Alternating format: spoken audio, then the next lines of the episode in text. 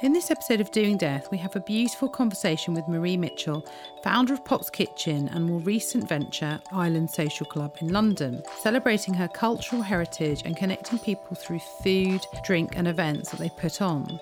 Through their own words, Island Social Club aims to fill the void left by the erosion of London's once thriving Caribbean scene. Marie's older brother Richard died 10 years ago from complications from the autoimmune disease lupus. We met up to talk about this life changing event and how, in doing something she loved, she was able to reconnect with herself, her family, and her life again. Hello, Marie. Hi, Amanda. oh, thank you for joining me. Thank you for having me.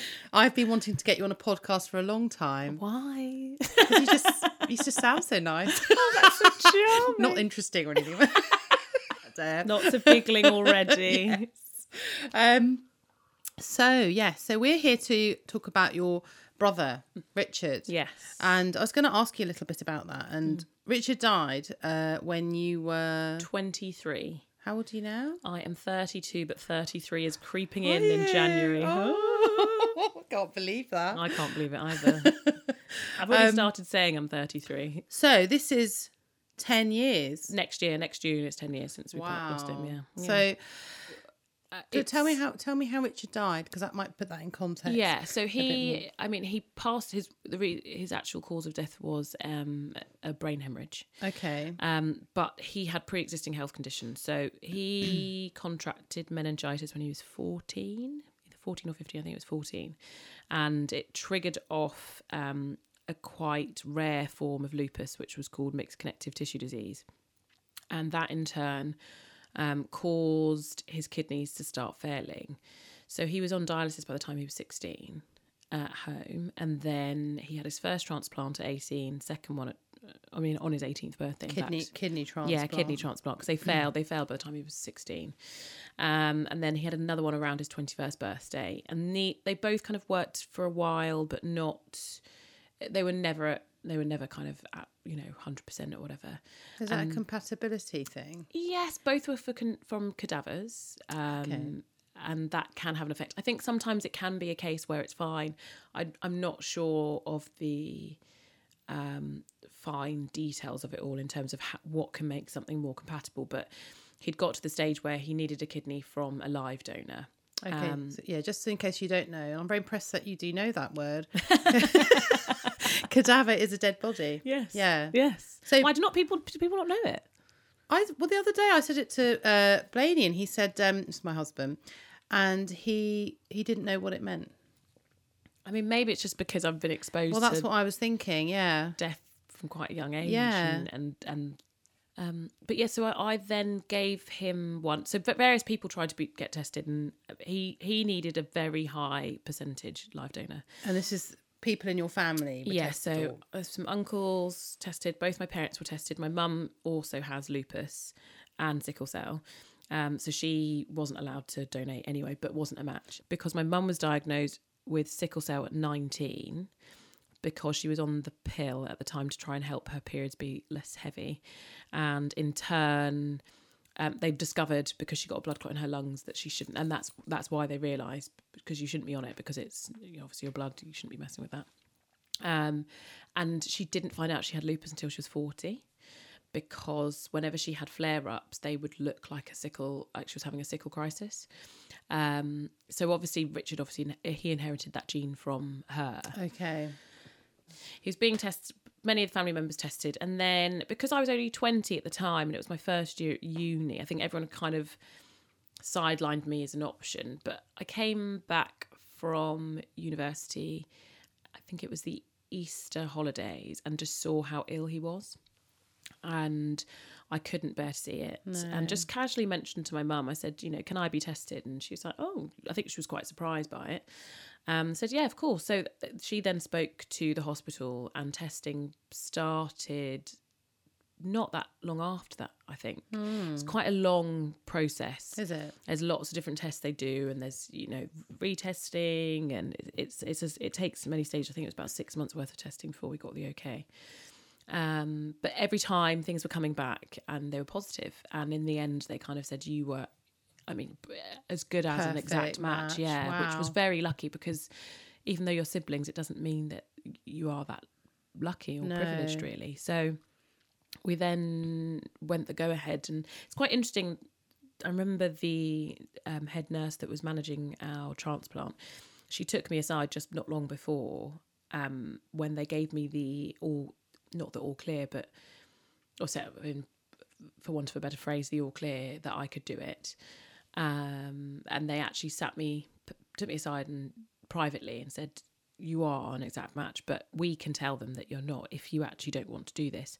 And not not to, to discourage me, but because uh, plenty of people go into it wanting with the, with the best intentions and wanting to do it, but it is a very serious operation, and it can have an effect on your life, like not majorly and not straight away, but I think in reality, it's a big deal, and they don't. I think I I was quite a young donor, and I hadn't had mm. children yet, and still haven't. So that was something that they were very conscious of, and wanted me to really just. They wanted to make sure that I was comfortable that I was doing it, and I was, of course, just more than happy to. and Was excited that we could, and then we he had the transplant, and it was amazing. Apparently, you know, as soon as they connected whatever connected, I think the arteries or whatever, it was working straight away. So Wow. yeah, That's amazing. very exciting. Yeah. Oh. Yeah. So how did that how was he after that operation then? Um, And amazing. I've, I mean, from when we were 14, I'd never seen him quite so well. Oh. Uh, he struggled with it a little bit, actually, in some senses, because he put on weight for the first time ever. I mean, as an adult, really. Yeah. He, um, I mean, I think he went down to about 60 kilos at one point, something very quite low. And he was, you know, nearly six foot tall. Um, with you know medium build so he was very very slight and had got i think he'd got used to seeing himself in that way Yeah. and his his you know his body changed but I, I think because it probably happened so quickly it was an adjustment period Yeah. So then what what happened? Because obviously he'd had his transplant. yes Then and how long was he alive for before he passed away he died? Yeah.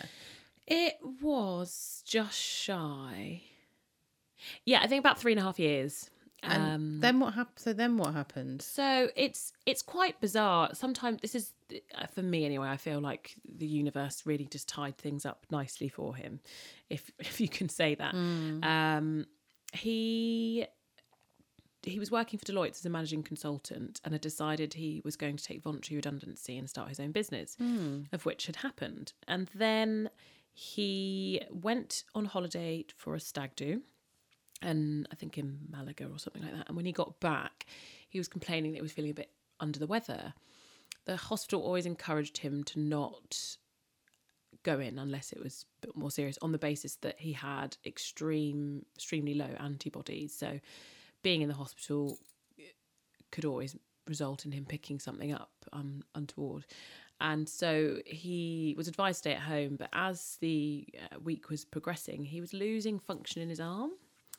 So they did some testing. They eventually took him in, and they could not figure out what was going on.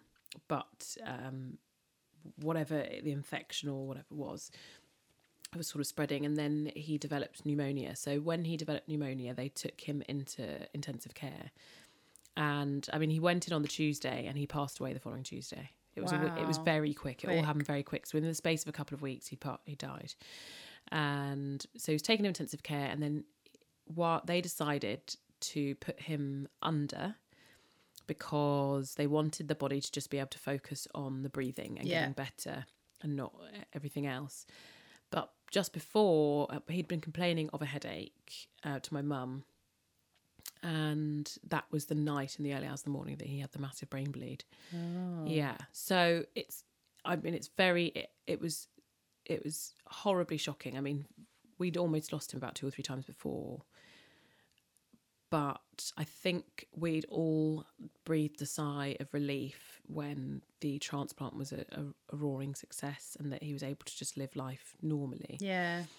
you know, in inverted commas. Um, but it, it it, it kind it almost felt like a slight injustice that it, all this time we you know we'd managed to get him a great kidney and he was super healthy and really happy, and then it was the brain hemorrhage. But it the body is so intelligent and there's so much going on that everything relates to each other. So Mm. it wasn't just a brain hemorrhage, it was obviously a direct result of a body that had been under a lot of stress and strain over the years. And so after that, how did you feel? You know, how obviously with the shock of it happening that quickly. I mean, devastated. yeah. I, I weirdly a couple of days before it was around the same. It was the same time that it, Michael Jackson died. It was a couple of days after. Weird, weird connection. And I remember at the Mm. time, I messaged my ex boyfriend and said to him, "I'm worried about my brother." And he said, "You know, he's been ill before." And I was like, "There's something about it, this that just feels different."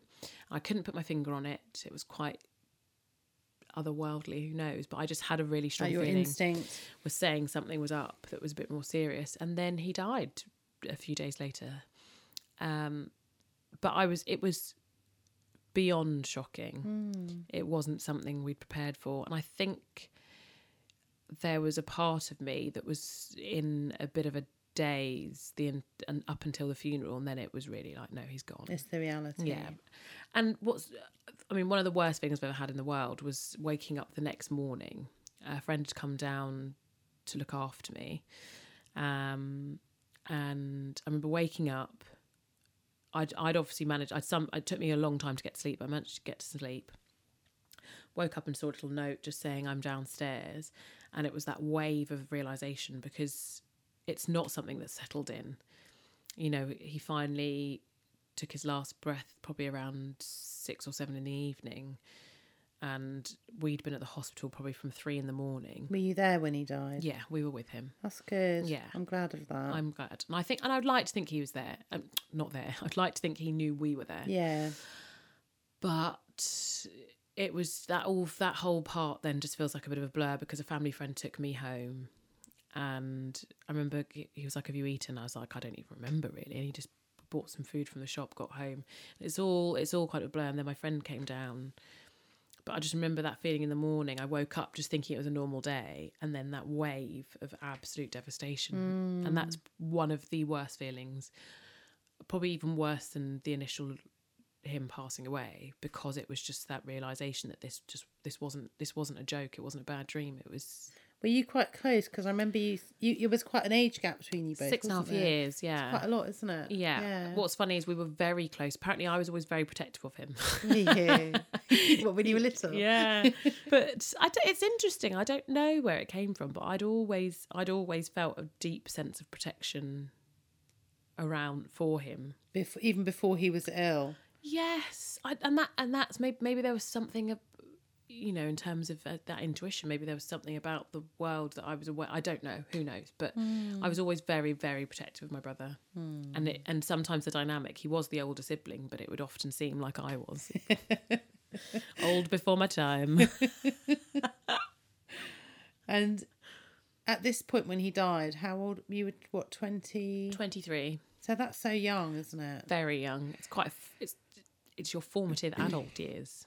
It is, isn't it? Everyone sa- thinks it's, you know, 16, 17, 18, Mm. No, 19. you're still but actually, when you're your early 20s, you're so young. You are really don't know what you're doing, do you? No. And still don't know what I'm doing, but Still thought you knew the world. Yeah. Like I'm an adult. No, but not you, at all. yeah.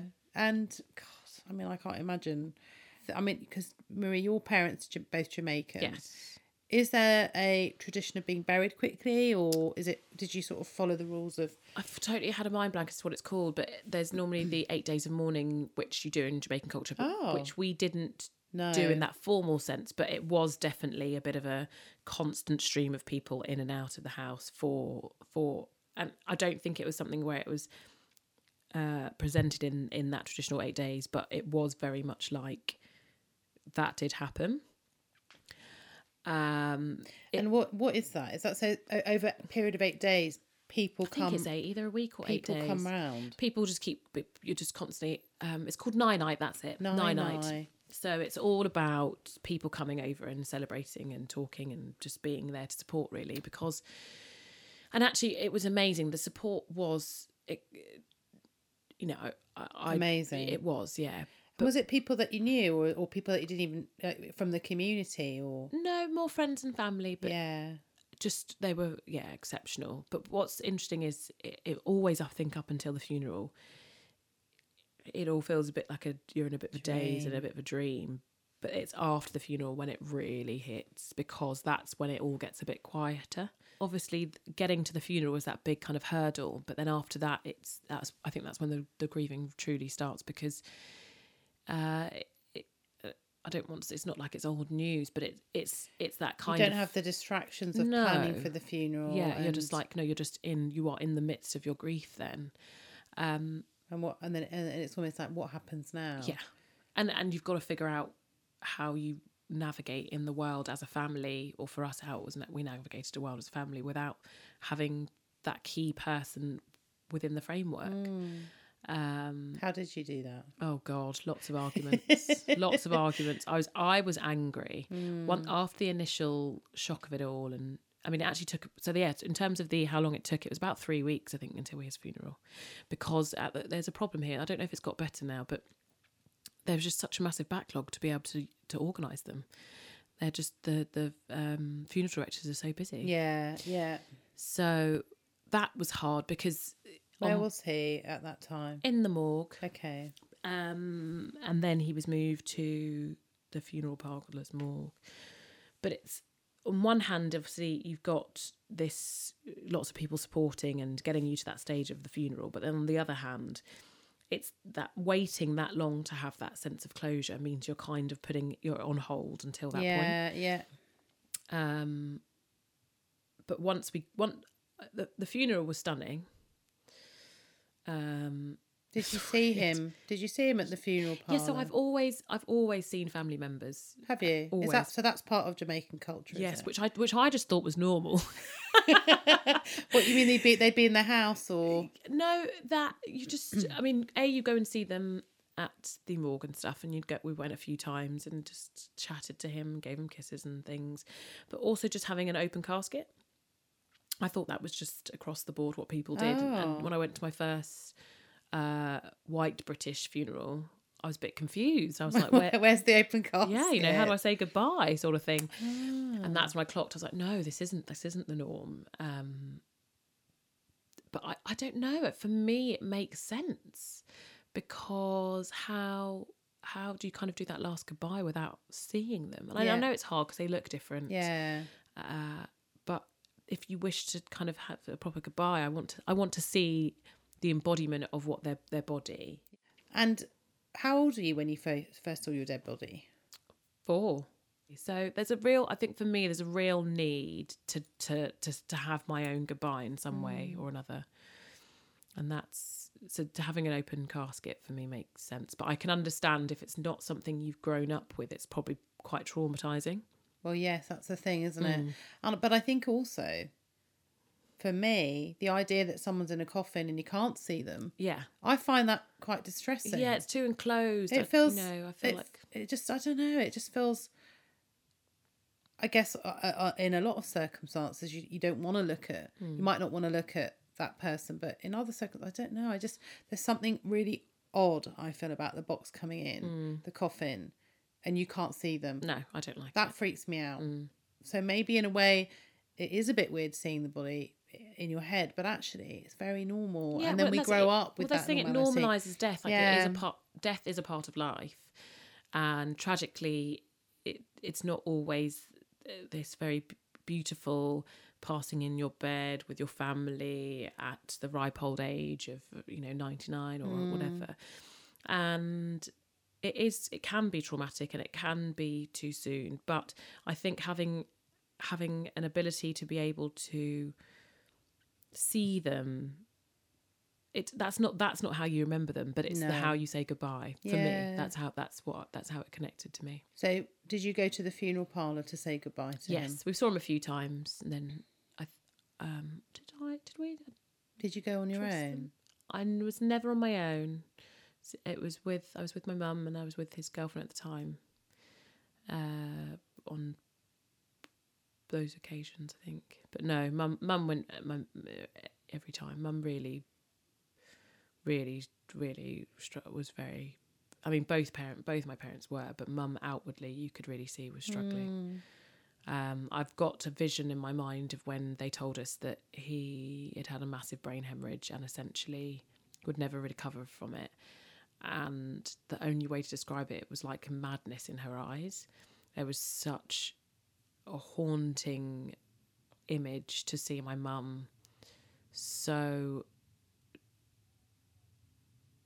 traumatized and devastated by something which i can mm. i can't understand i can understand it in in the sense of losing my brother but i can't imagine what it's like to lose a child it's just not it's not the way in which the world normally works No. And then when you are a mother, Mm. you can imagine yeah that well you can't, but but the idea of it Mm. feels painful. That idea that awful your children would die before you no is but it doesn't fit it's not the natural order no of things, it's is not it? and in, uh, interesting now i'm i'm with um my wonderful boyfriend hi danny um i think of knowing that we'll probably have children in the near future and thinking about creating a life with this person I love so much and them being the product of our love, that's the way in which I can tap into how painful that must have been Yeah. and still must be. Yeah. Is it will. It's you know, it's, it's it gets easier, but it's not it's no less painful. And did you feel that in a way you your parents suffering did it overtake your suffering or were you did you feel like you couldn't show how much you mu- much pain you were in as, as a Well, sister Well, family friend did say, you know, you're going to have to be really strong, and I was very confused by that because I kind of thought, why do I have to be Yeah. really strong? Um, I'm equally, you know, I'm equally going through this. Uh, so that was a little bit. I'd actually say shocking, if I'm honest. Um, I I get where it was coming from. it's a lot of responsibility though It was, and I think this is something that has continued, and it's not anything that my parents have uh, placed upon me. However, I have a great sense of, or a great need. In, I feel as if I really have to make sure that I look after them. I'm in a position that I can look after them. do you think that's a caribbean thing having to you know the idea to look after your parents when they're getting old it's definitely something. it definitely is in sri lanka yeah, I think it. you kind of not expected, but it's it's one of those thing those things where the you know the, the parents will come and live with you when they're getting old. Yeah, and, and you look after them. and you look after them. Yes. So so you want to be in a position to be able to do that. yeah, and I feel like that. Yeah. So I wonder if that's a cultural thing. I do think it's cultural. I, Yeah. d- I don't necessarily. I mean, I don't. I'm British. If I'm born and bred Londoner, but there is a great sense of my upbringing being very Caribbean. like, Yeah. you know, a moral foundation, and that and that is definitely something that you do. Uh, and I don't think it is. I mean, I'm not. I, it's normally more that they go into a home often in the UK that you you see more and you visit them at the home as opposed to them coming to live with you yeah, or living nearby so you can manage manage and look after them better. yeah. And I think, and do you think because Richard wasn't there anymore, in a way, I guess that made that your res- became more your you're just your Yeah, because responsibility I'm not. The, rather I wasn't than the baby you. anymore. I mean, I am the baby. My mum still calls me the baby, but um, I mean, I'm even at the tender age of thirty-two. Thanks, Mom. yeah, I love being the baby. Um, but uh, yeah, you. It, it, was a yeah. I just suddenly felt like I was had that there was overwhelming amounts of responsibility that was laid on my door, uh, which was highly terrifying and intimidating. And so, did you put that? Did you feel like you put that on yourself? In part, yeah. Yeah. and that's why I had to just I escaped and went off traveling after a couple of years just because I wasn't I wasn't healing. no. I wasn't healing, and I realised I couldn't do that with my parents there because I was living at home at the time when he died, and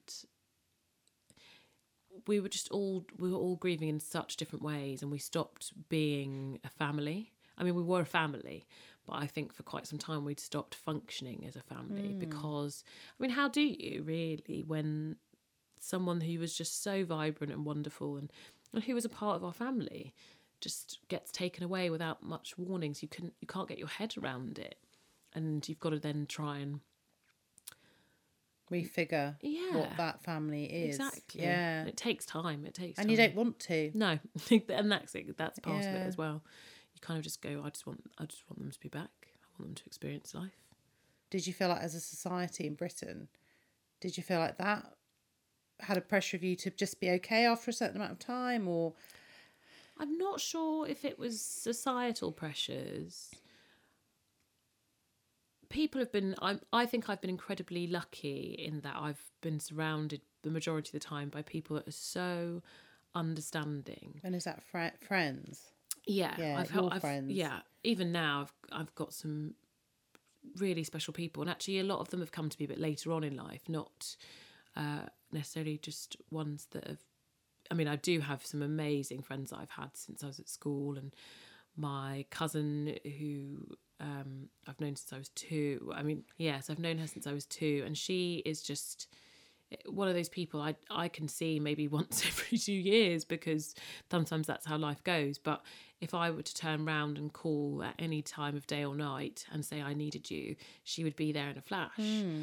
And some people don't have let one of those people, let alone multiple. So I know that I'm incredibly lucky, and they have been so supportive, and they they let they give me the space to be able to discuss the things that I need to discuss. And did you find that some people didn't know what to say though? Yes. Yeah, and some some not some some were amazing some really struggled and i don't know if mm. that's in part i don't know if they're aware that they struggled or i don't know if it's in part they were going through their own grief because they were quite close to my brother or if they just they weren't sure how to deal with how death to handle it. no because lots of people haven't necessarily lost people No, and especially people that close and especially that young.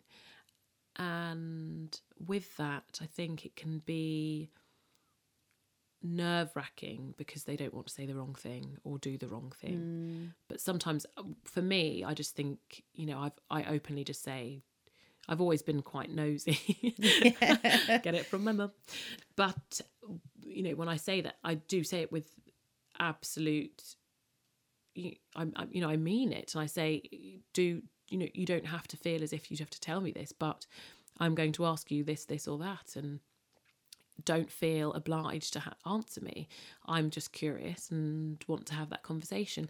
And more, more often than not, people want to talk about things. yeah, it's just they, they, they don't feel they can. yeah. So And do you mean talking to them about how you feel, or talking to them about someone that they someone they've known has on, died? on yeah on on both, Both. yeah. I, but I think in the we're British culture, we're very good at not talking about things. Yes, we're both British. Mm.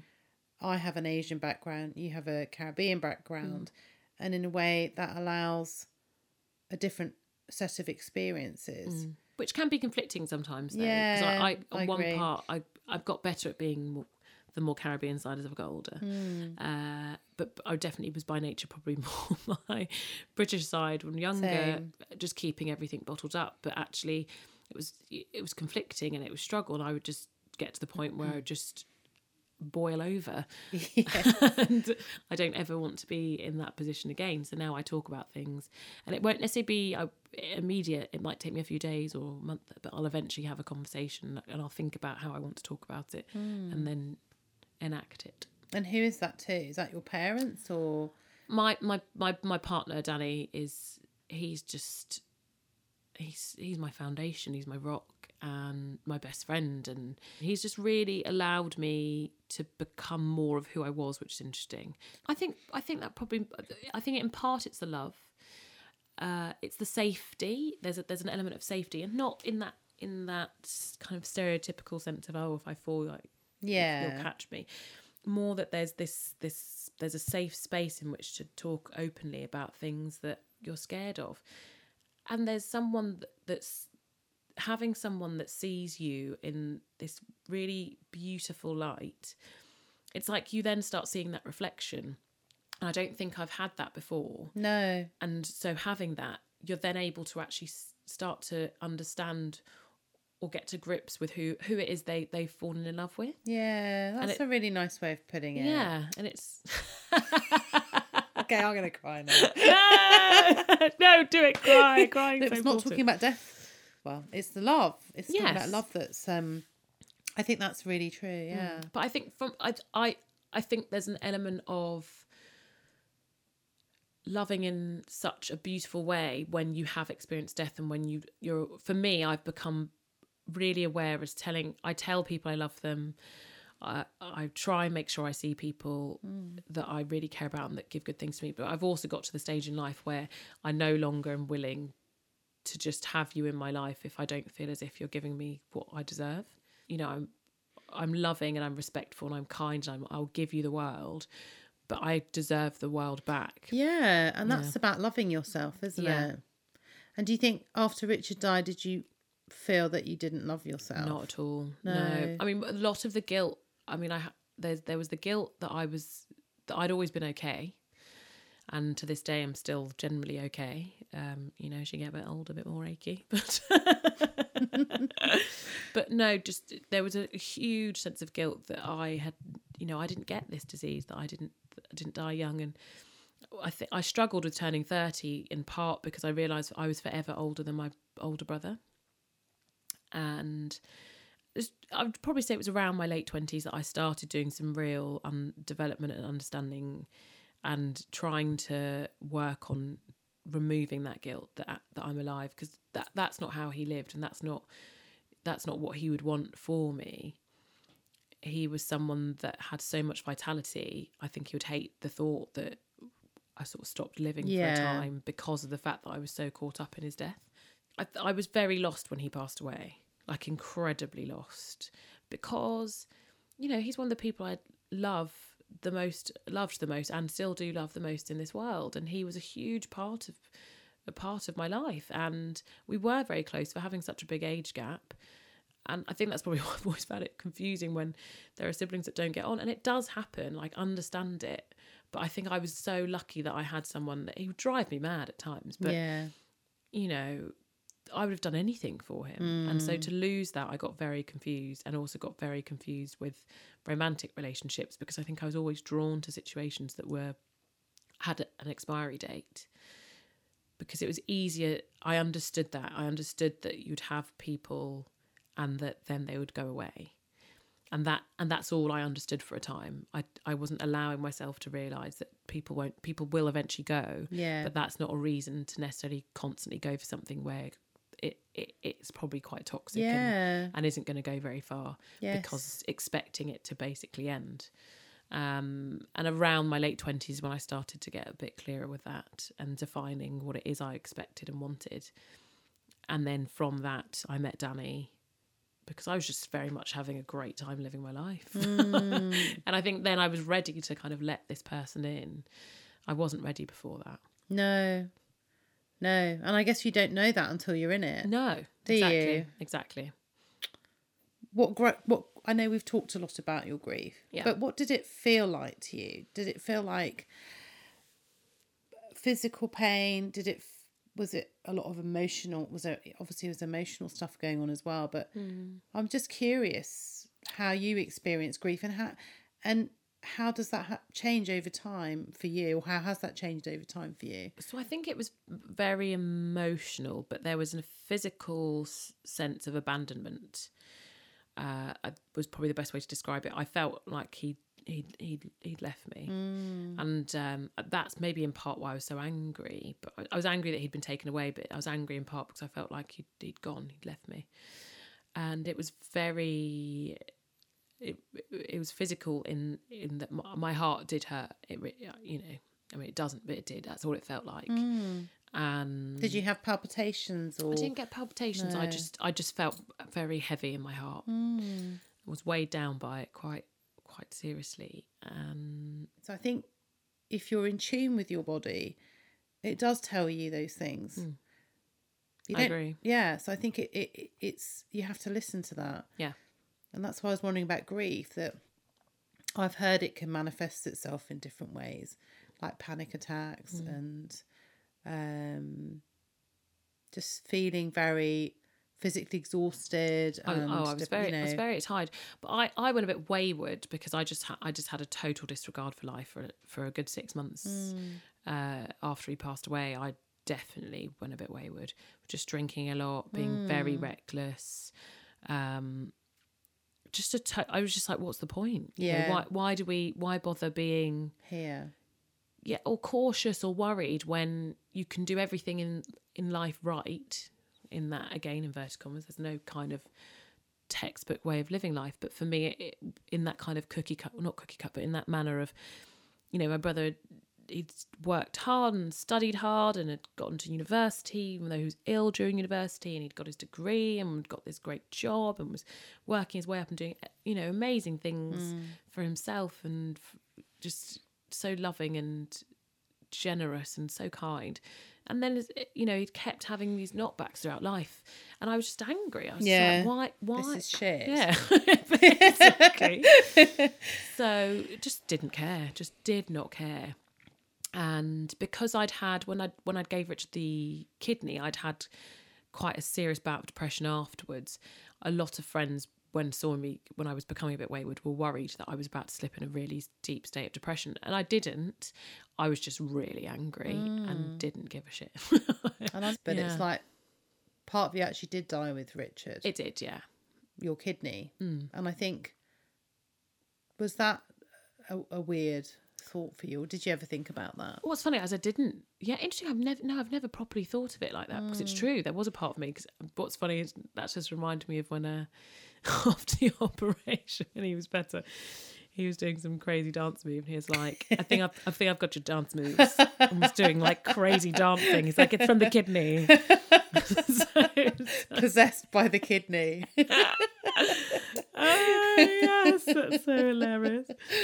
Uh, but but this is the thing. I think I think of now when I think of the sad things or the, the, the devastating moments, it's it's coupled with so much joy.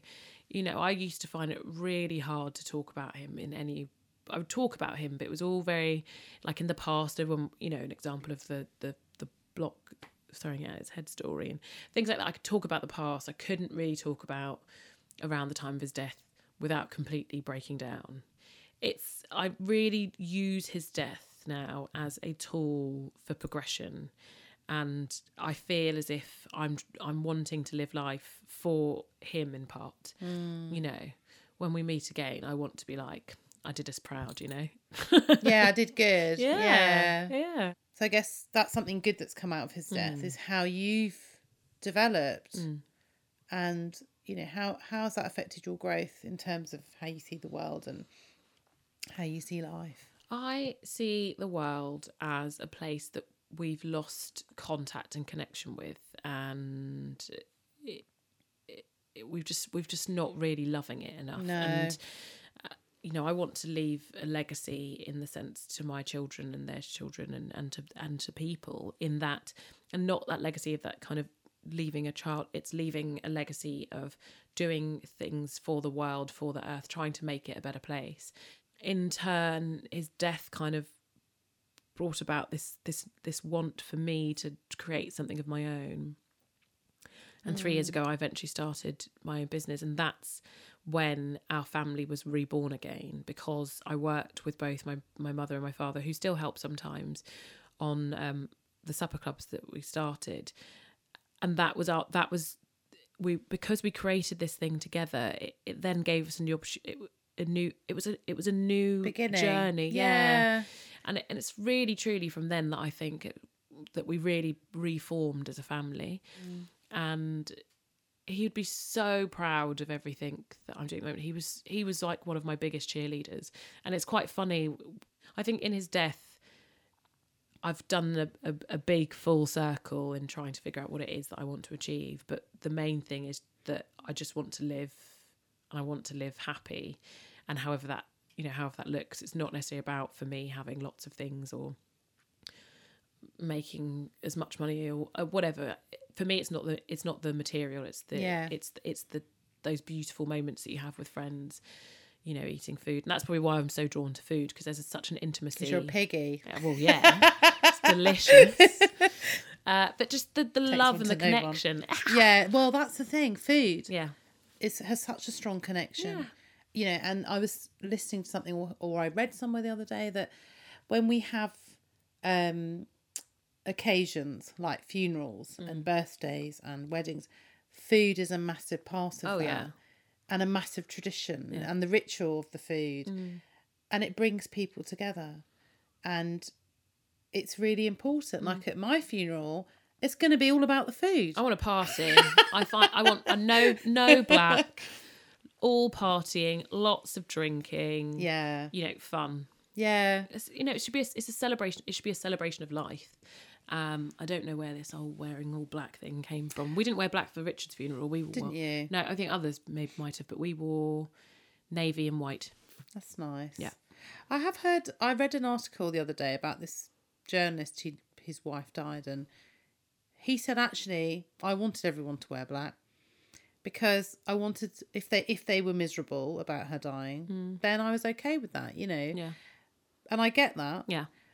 But I also, I think for me, I'd want, I wouldn't want people to come in black. I'd barely wear black. so Yeah. I'm like, why are you going See, I to my...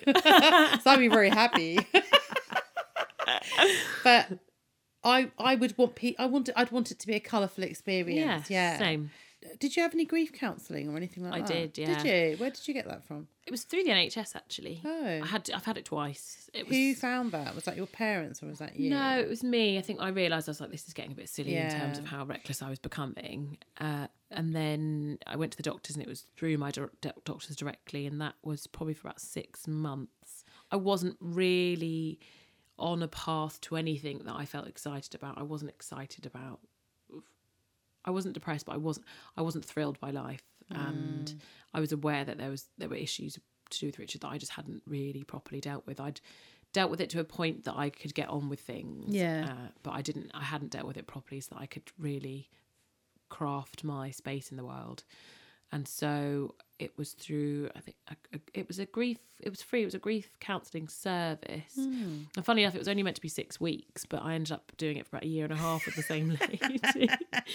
she was just fantastic, and Did re- she, can you go as long as as much as you want, or do they say? I don't "Oh, think you I was meant to. She just heavy loved- counselling here. She just absolutely loved me and was just yeah, I was very lucky and we'd had such a nice bond and she was so supportive. She just Hmm. really wanted me she really just wanted to help me get back to being me.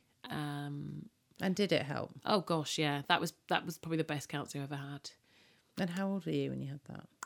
That would have been around twenty seven, I would have thought. So it was how many years after Richard? About four? Which is quite a long time, isn't it? Oh yeah, because in part I'd I'd kept blaming myself for the kid. The on some weird level, I kept saying it was the kidney that had failed, but it, But the kidney hadn't No. failed, had it? No. I just built. I'd built this whole.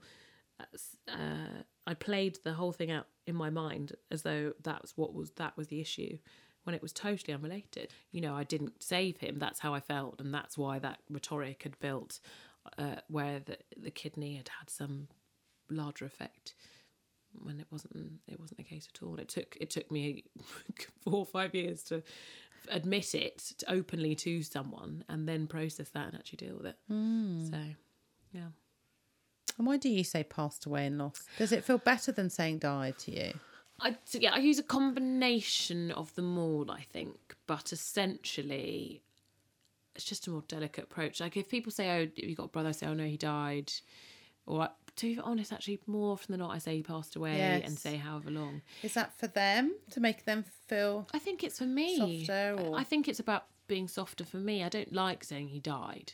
In that, I, it's very, it's very final. I suppose in my mind, I think I believe that the spirit does carry on. Not always, and there's a part of me that feels like his spirit is still with me. So, passed away, I suppose, is the finality of one part, but moving on to another. And that's maybe why I say that. That's the that's the term I use the most, really. Yeah. So I think there's a, there's an element of it passing on to a di- something else. Because there's a whole camp at the moment about the language we use for death. Like yeah. people say lost, Hmm. but it's like, are they lost? I've Where have they wa- gone? I've never once thought of it. yeah and it and true. and past like where have they you know it's that Yeah. thing where where- and i guess it's the acceptance of the fact that they've died Mm.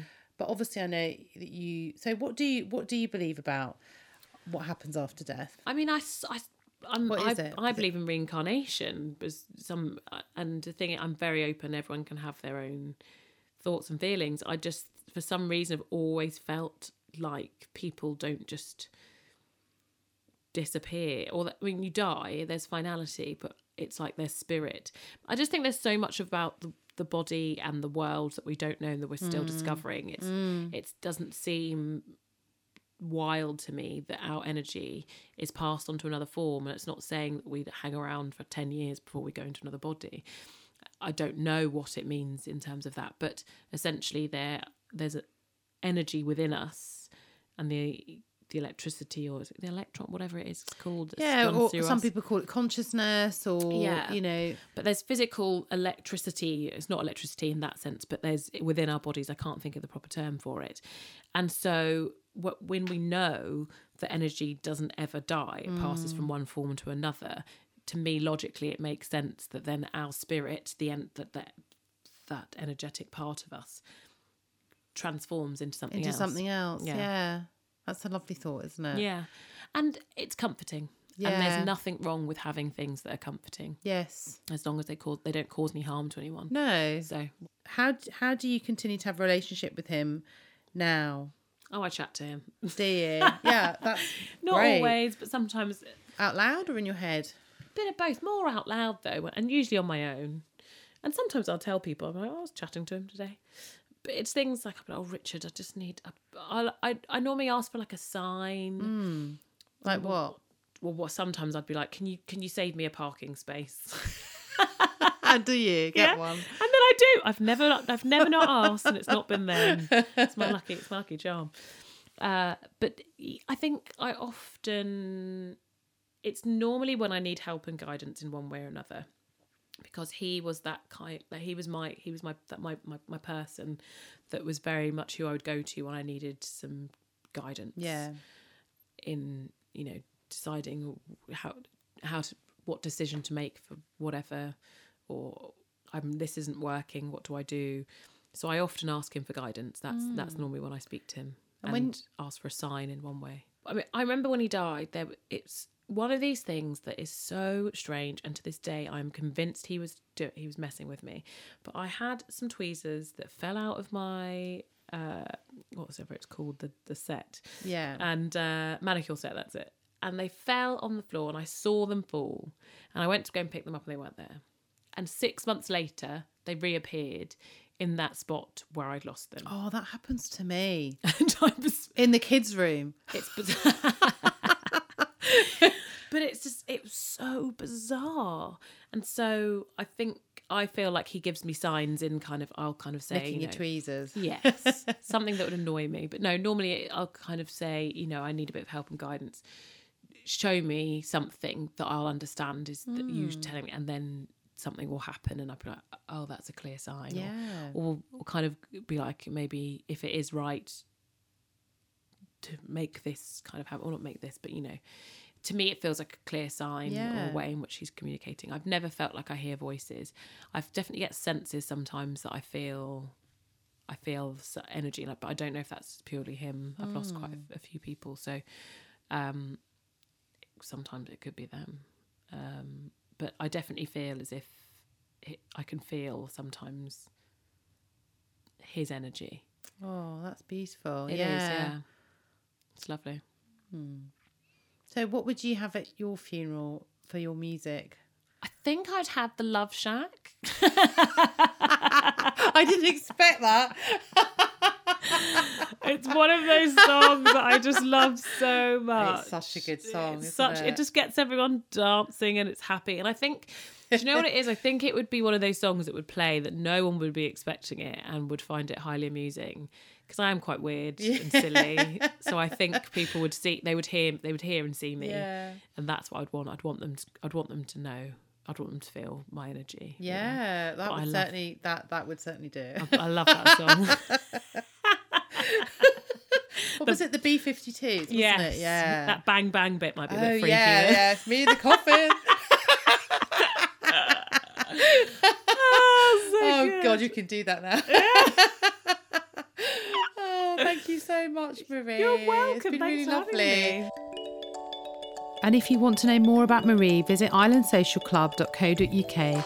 And if you want to donate to kidneyresearchuk.org, have a look on their website for details.